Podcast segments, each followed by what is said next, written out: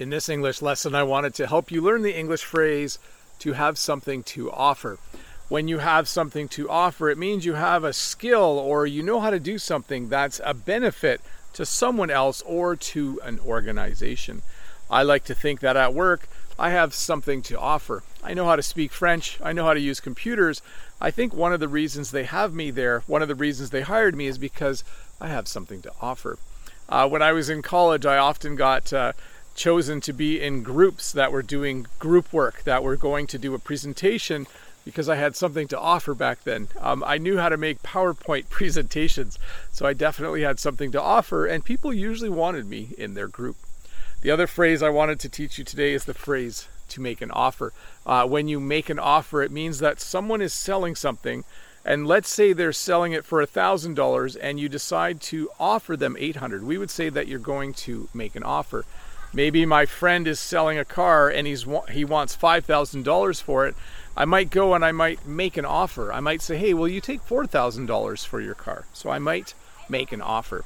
So to review, when you have something to offer, it means you know how to do something, you have a unique trait, or you're able to do something that other people maybe can't do, and uh, you are a benefit to someone else or to a group.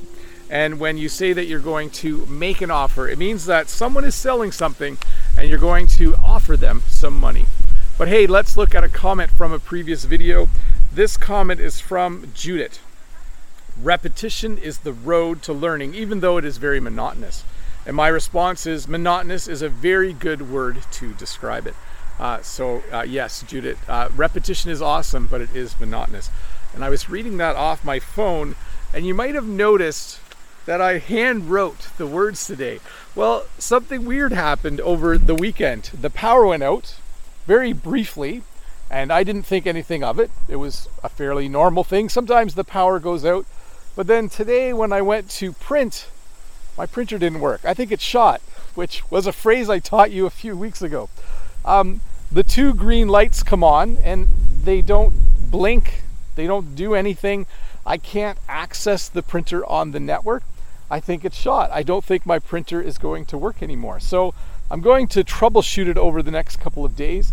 I'm going to try and figure out what was happening. But for today, I thought I'll just handwrite the phrase, and that's how I'll teach it today. So you got to see what my penmanship looks like.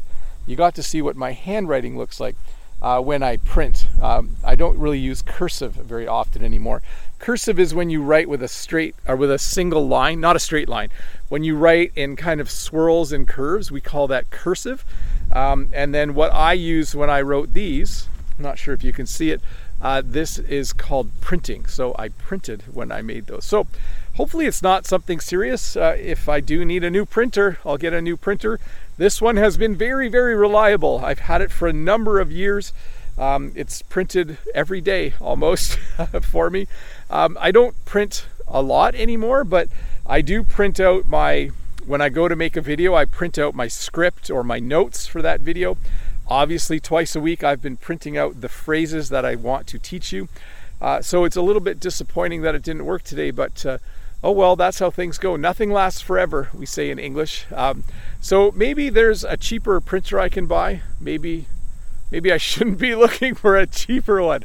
Maybe I should be looking for something that's a little more expensive. Anyways, thanks for watching this little English lesson. I'll uh, see you in a couple of days with another one. Bye.